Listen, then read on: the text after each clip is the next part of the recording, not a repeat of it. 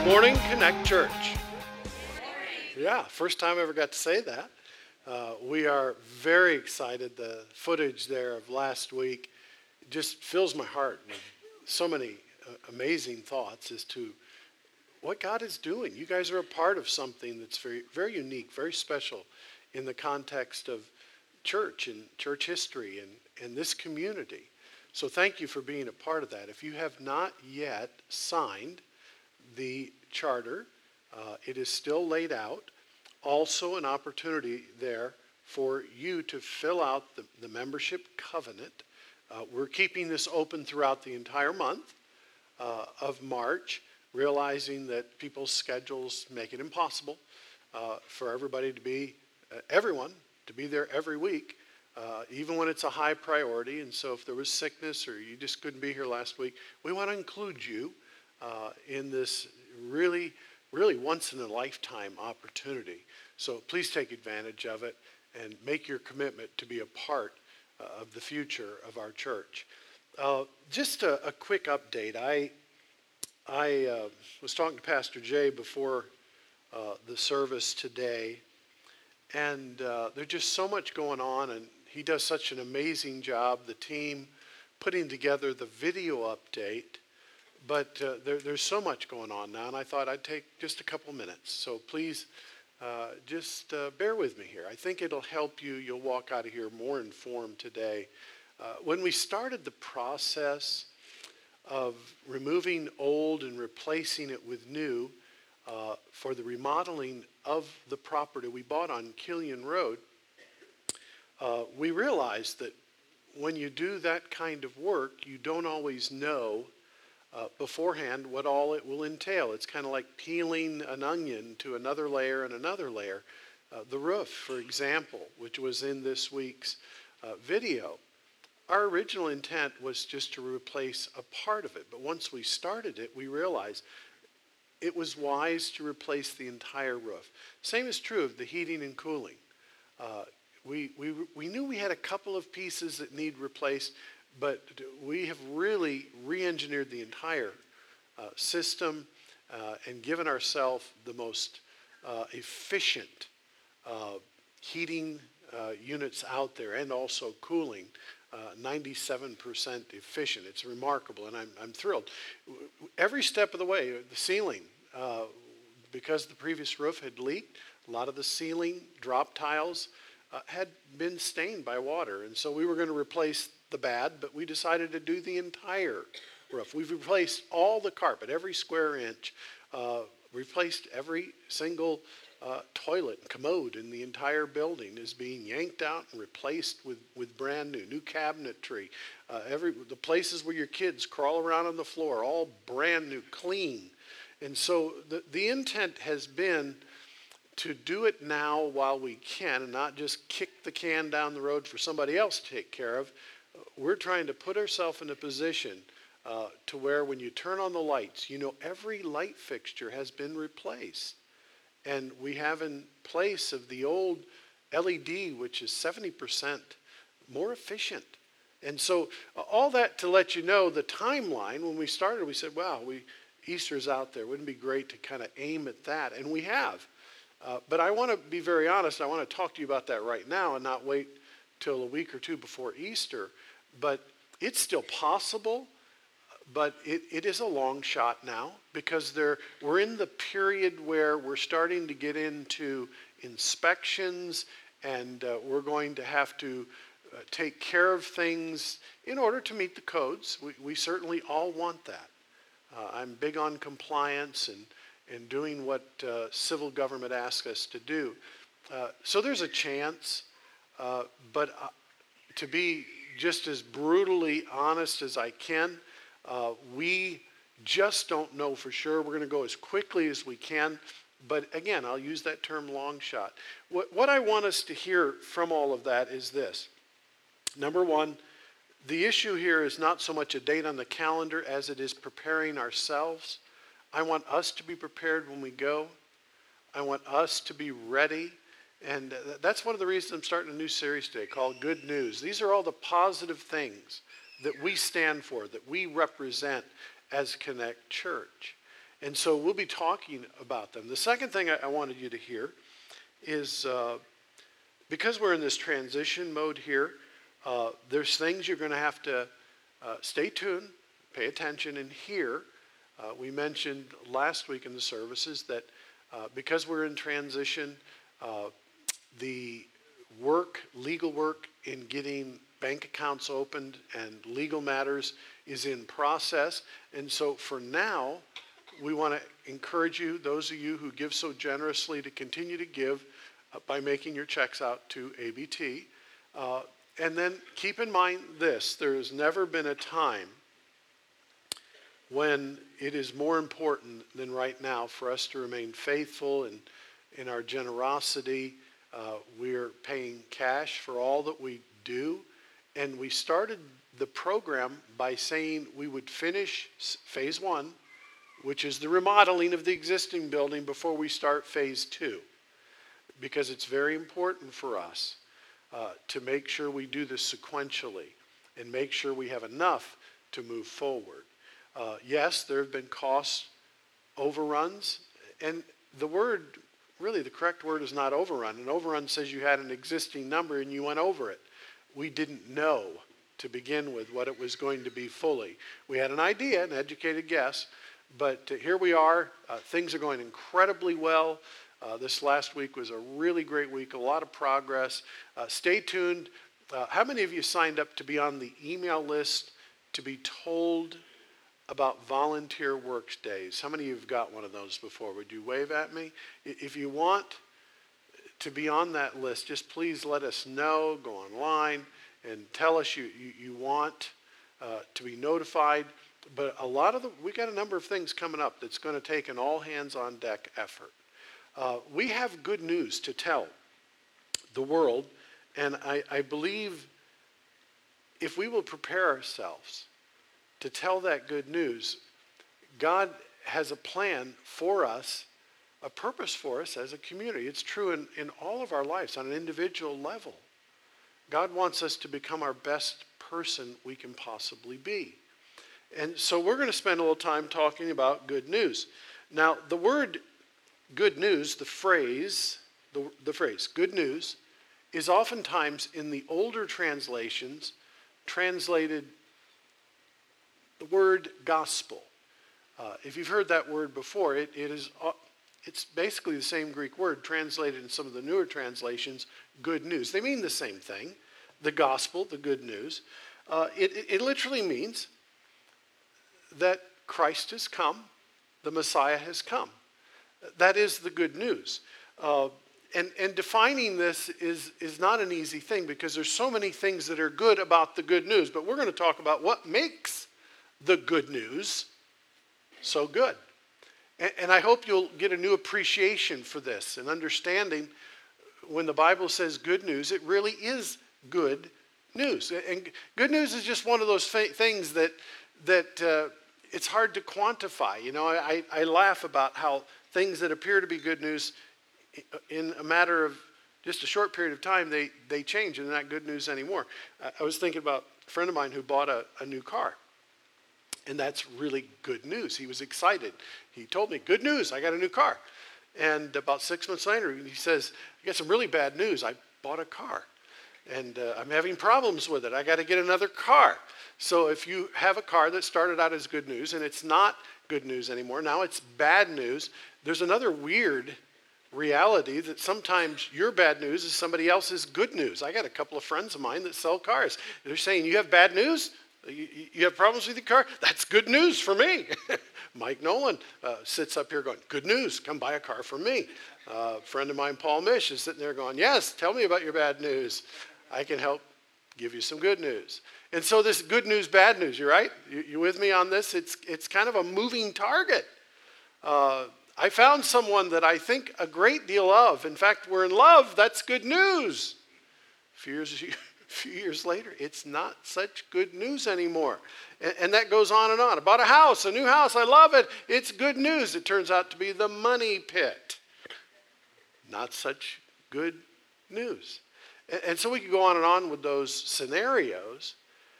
But what makes the good news so good? We're going to talk about that today. I believe there's a, a chapter in the Bible, Second Corinthians chapter 4. And really, to get your head around what we're going to talk about today, you'll want to go home and read this entire chapter. Uh, you'll want to go start in the very first verse and just read the entire chapter because it is just filled with this idea we're going to talk about today. And uh, that idea is in our, in our first thought. Number one, in your notes, there's a statement I want to make. When we define the good news, I want you to know the good news is good because of the glory of Christ. Uh, you see, everything else is going to change. Everything else is a moving target. But the glory of Christ is a constant. It remains the best news, the greatest news in the history of the world. If you're unable to see the glory of Christ, it simply means you, you can't see the light. You can't see the good news. And we're filled, really frankly, uh, around us, the world is filled with people who have not been able to see the light.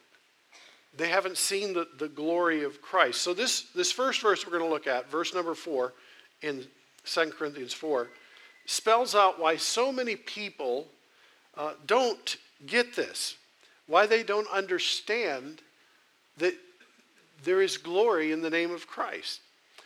Let me read it to you. 2 Corinthians chapter 4 verse 4. Satan, who is the god of this world, was blinded, has blinded the minds of those who don't believe.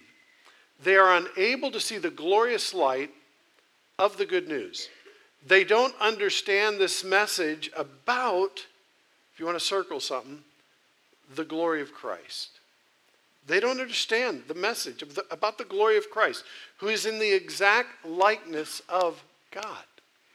Uh, this, this verse that kind of launches us into the idea of what the good news is, I think points us directly to the glory of Christ. That is the good news that God became a man. He came to this world, He lived among us, He lived a sinless life, and not for anything He had done. He was crucified to pay an atonement for our sins. That is the good news. And the glory of Christ is found in the resurrection. Uh, the, the good news is found in, in so many so many amazing truths in Scripture, and we could go on and on and on, and certainly justification uh, by faith, which simply means some of these theological words just kind of throw us for a loop. But justification, remember this little uh, something to help memory peg you here. Just as if I've never sinned. Next time you see the word justification, it's in the Bible think just as if I've never sinned. I have been justified. It's just as if I never sinned. That's certainly good news. Forgiveness of sin, that is good news. Uh, removal of the wrath that was on us, the penalty for sin, uh, redemption from guilt. It doesn't matter what you've done here today. God loves you and will forgive you.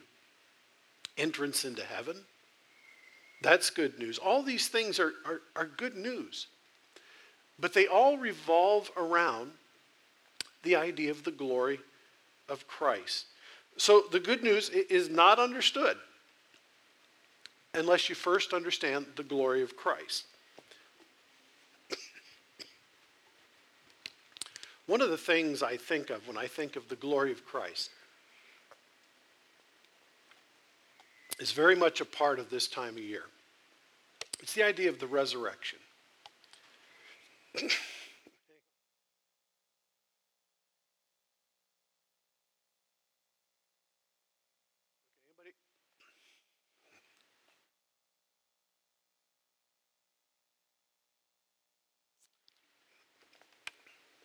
Okay. How many of you have ever coughed one time in your life? You don't get to do it in front of hundreds of people, but uh, it is what it is. The good news is simply not understood. And that's, that's what I want to drill down on more than anything else today. It's all about Jesus. The, the good news is about the glory of Christ, and you have to see that. I, um, I have a question to ask you today. You know, has the light opened your eyes? Put it in first person. Ask the question. Has the light opened my eyes and changed my life? I um, was thinking about how much this last week I, I did a drive. Kathy had left a car, her car, in Orlando, Florida. And so I flew down Sunday night and I drove it back, uh, left at 2.30 in the morning on Wednesday morning and uh, drove straight through. And what, you know, I, I know you all understand that men and women are wired differently. But as a man, I have found great meaning and purpose in life in over the road long distance drives. I don't know, there's just something therapeutic. Uh, I can be alone, I, I can be thinking, thinking and, and I was thinking of you guys a lot this last week. And, you know, Pastor Jay and I just talked a number of times about just the amazing way God gave us unity. This was both services. We're a multi generational ser- church. You saw in the video older folks, younger folks. And, and I love that. I want to be a part of a church family that is multi generational. Some churches all old, some churches all young. So Connect Church is kind of believes, it's one of our core values, that God loves people. Age, gender, not an issue. Race, not an issue. Uh, God loves people. And so I was thinking of you guys, but I have a very tender spot. In fact, a couple weeks ago when Kathy and I were gone on a Sunday, we were speaking at a family conference uh, in, out in the West Coast uh, in Oregon. And I, I just love so much our families and what we're all going through, especially those of you who have younger children. And then, especially, especially, those of you that have teenagers. And I've, I've told you before, years ago, what, how many have heard of Mark Twain? Huh? Okay, kind of heard of him. Very, very clever author, writer. But he used to say about teenagers that, you know, love your kids when they turn 13, uh, put them in a barrel, close the lid, and plug the hole. Uh, re- remove the plug daily and feed them, but replace the plug. And let them out when they're 16, 17, 18, depending on how they're doing. Now, it's kind of silly, but what he was saying is, is that sometimes teens, students, uh, struggle with some of the normal process of hormonal change, peer pressure, and what the world throws at them. I've told you guys before that when I was 13, 13 was, was the longest four years of my life. It was just long, long, long, long, long. And my parents sent me away uh, for a summer to live with my grandparents. And the last words they said as they put me on the plane is, uh, we're sending you away because we don't like you. uh, you can come back when you decide you want to be a part of this family. And I was no worse than anyone else. I was just, you know, 13. And, and not everybody goes through this at 13. Some, some people remain perfectly normal at 13 and 14. But it, for me, it was a tough time. And, it, and there were things going on and circumstances. But all that to say this there is something that I, I ask God to help me with when I speak with families that have students, teenagers, especially in that, that 13, 14, 15 age, and, and it's something that I pray about probably more than any other age group because I, I know where I was at that age, and I know that at age 17, God spoke to my heart, and I saw the light. I saw the glory of Christ. It changed everything. God saved me. But in the, those years of wandering and uncertainty, I, and this is what I hope you will hear me say, parents, moms, dads. I would go to church because I was fairly compliant. I would do what I was asked to do. I would sit there. And it looked like the light was on, and I was seeing the light, but the light was on and nobody was home. I was not listening. And, and, and I know I'm going to tell you something because I just want to let you know how crazy it was, how disconnected I was to church and what was going on. I, uh, now, technology has changed since the 1960s. Has everybody, everybody aware of that? Okay. They had a new amazing contraption called a transistor radio. How many of you know what one of those are? How many of you never have seen one of those except in a museum? I, uh, I would sneak my transistor radio into church. And the last thing I do before I get out of the car, make sure nobody's looking, I take the 9 volt battery and I'd lick it just to make sure it had. How many of you ever did that before? Okay. I'm not the only one. Yeah. yeah. Plug it back in and I ran an extension earbud cord from the pocket up the sleeve, and the bud was in the palm of my hand, and I would sit there in church like this. That's pretty disconnected, wouldn't you agree? And I'm not saying I was diabolical, but I never got caught. I, I, I just, I was quite proud of myself. But I was so disconnected. I, I hadn't seen the light. I didn't comprehend the glory of Christ. And some of your parents, you got great kids. You know, part of the problem with some of them is they're too much like you, okay? And, and the, here's what I want to hear, hear me say all that to say this the good news, the glory of Christ changes everything. And there's a thing the Bible calls spiritual discernment. Uh, and it, it doesn't mean you have a crystal ball, okay? It doesn't mean you know everything about everybody. But spiritual discernment is when you look into somebody's eyes, somebody's eyes and you see into their soul. There's a discerning ability to know and, and understand how they're doing spiritually. And some of you parents, if you'll look, the truth is you will see that your kids, although you may have drugged them to church every day since they were born, see this, this second generation Christianity thing is very tricky. Because bringing a child to church does not mean that they have chosen Christ.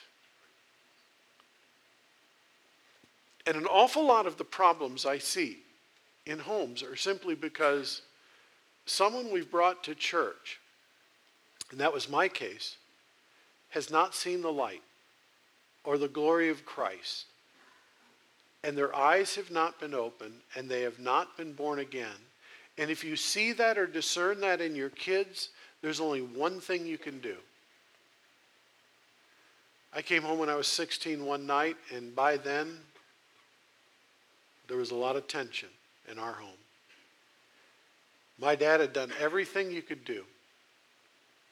I came in late, long after curfew, and rather than meeting me at the door like he did oftentimes, he simply got down beside the couch in the living room, knowing that Ed had to walk through the living room to get to his bedroom. And there he was on his knees praying for me by name. You say, Ed, was that a staged prayer? For your benefit? Probably. But I also think he had been there for a while. And he prayed my name out loud, never said a word. And it wasn't long after that that I chose to follow Christ, that the light came on, that I saw the glory of Christ. Parents, don't be discouraged. Just pray. Don't give up. Just pray. Don't, don't write them off. Just pray. Most of what they're doing, if, if you just go back and remember what you were doing at that age, you were probably much worse than they are. And, and if you'll hear my heart in this, this issue of the good news comes down to has the light opened my eyes and changed my life? If, if, if our life hasn't been changed, there's no light. The glory of Christ is not within us. Jesus changes everything. He opens our eyes, He opens our heart, He gives us a new desire. Because if anyone is in Christ, they are a new creation. Old things pass away. Behold, all things become new. And so, the good news what is the good news? It's that Christ is Lord. The glory of, of Christ is that God came and the light is on and we see it. Now, the next thought really helps us, I think, because I think it explains a little bit as to why uh, the good news remains unknown to many people. They, they just can't get past themselves. Would you look at number two? The good news is good because it's not about me. So the good news is about the glory of Christ. The passage we read made it very clear that Scripture spells it out. Satan blinds the minds of those who do not believe. But the good news also can be fogged over in our life and to other people by the fact that sometimes we want to make it all about ourselves. Now, here's how Paul explained it. Second Corinthians, we're in the same chapter, chapter number 4, verse number 5. Here's what he says you see, we don't go around preaching our, about ourselves. We preach that Jesus Christ is Lord, and we ourselves are your servants for Jesus' sake. You will never see the glory of the Lord until you get over yourself and realize church is not about you and how you feel and what Jesus can do for you. See, we, we live in such a consumer culture, and, and, and really a lot of preachers have made it this way. A lot of churches make it this way. But Connect Church exists to connect you to Christ. The, the, truth is, we're the ones that change, not Him. It's not about us, it's about Him. And yet He loves us and He makes it about us in that He died for us. But from our perspective, you will miss the boat. You will not see the light. You will not see the glory of Christ if you've wrapped yourself around the idea that church is about me and how it makes me feel. You'll never see the glory of Christ until you get over yourself. No one can save themselves. So the question should be here it is Who? Who is the main focus in my life? We're talking about the good news. If you want to lock into the good news of the gospel, the glory of Christ, you've got to do what John the Baptizer did. You've, you've heard of him, John the Baptist, referred to in the Old King James English. John the Baptizer, after preaching that the Messiah was come, he met Christ. John had a crowd following him. He had thousands of people who, who literally hung on his every word. And, and yet, when he met Christ and saw the glory of Christ, the light came on. And I want you to help me with this. Some of you are familiar with this, some of you are not. This is going to be a revelation moment for some of you. He set his ego aside and he pointed at Christ and he said, He must, what's the word? Increase. So you, you know it now. Some of you knew that passage in the Gospels. John saw Jesus and said, He must what? Increase. It's not about me, it's about him. I must, and the word there is decrease. The more you see the light, the more you see the glory of Christ, the less you become obsessed with your ego and what you want. The more it becomes about Christ and helping others connect to Christ and his community. Number three, the good news is good because of the way it's revealed. I want to give you maybe a new spiritual insight for some of you. I want to share a, a deep spiritual truth here. It's found in this passage, 2 Corinthians chapter 4. Uh, here it is. Those who experience the most suffering in their life have the greatest opportunity to experience spiritual truth. In, in, in, other words, we've made a mistake somewhere along the way of saying, if God loves me, life will go smooth, I'll have no problems. Problem free. And we, we've equated health, wealth, prosperity, we've connected that to the glory of Christ, if you know Him. But the scripture teaches exactly the opposite that real spiritual revelation and truth and knowing Christ is found more in suffering. Now, this is kind of a, a, lengthy passage. So here's what I want everybody to do. Will you do this for me? Lock in here. If you don't get anything else today, this is what a lot of people are missing when it comes to the good news. Some of you thinking, well, this doesn't sound so good now. Oh, it is. If you look a little bit deeper, here's what this passage says We now have this light shining in our hearts, but we ourselves are like fragile clay jars containing this treasure. So Paul is saying, hey, Christians, you people who live in Corinth, I've been to Corinth, city not far from Athens. it, it is a city in ruins now, but at the time there was this thriving church of believers. But they fell into the same pit we do in thinking that God only loves us if everything's going great, when nothing could be further from the truth. He says, Here, we have this light. We've believed. We've seen the glory of Christ. But we're, our bodies, he referred to them as fragile clay jars. He goes on to say, this makes it clear that our great power is from God, not from ourselves. Again, this whole idea. The good news is not about us. And it is revealed, it is going to tell us right now in a profound way. We are pressed on every side by troubles, but we are not crushed. We are perplexed, but not driven to despair. How, many of you watch the news and go, I'm kind of perplexed? What are people thinking?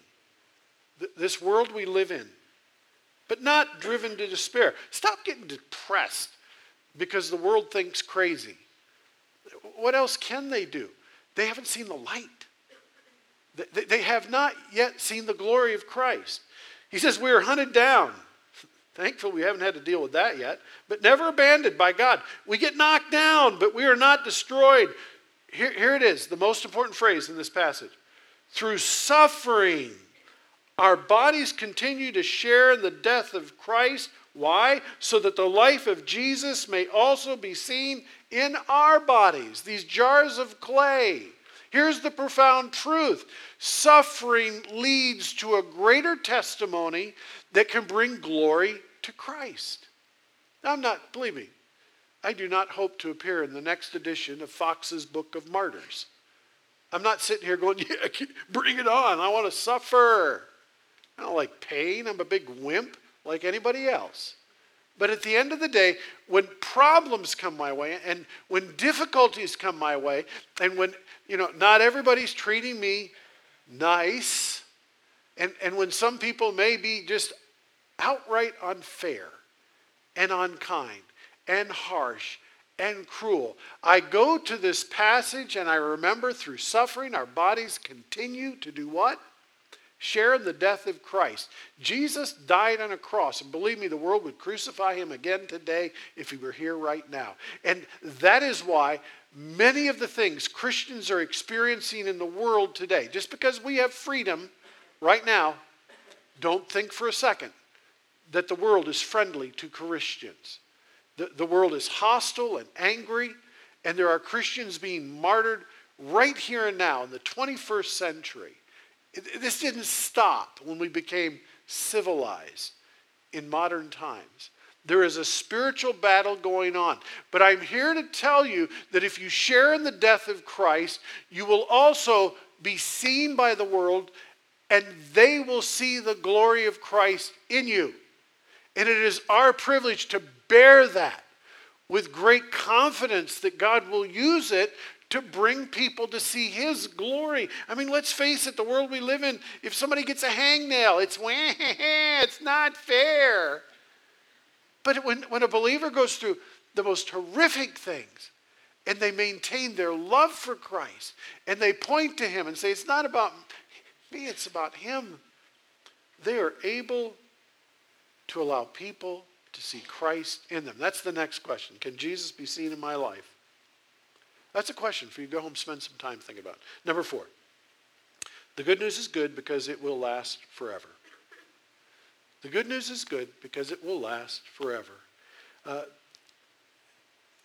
it, it is exciting when I think about what God is doing, what he wants to do through our community.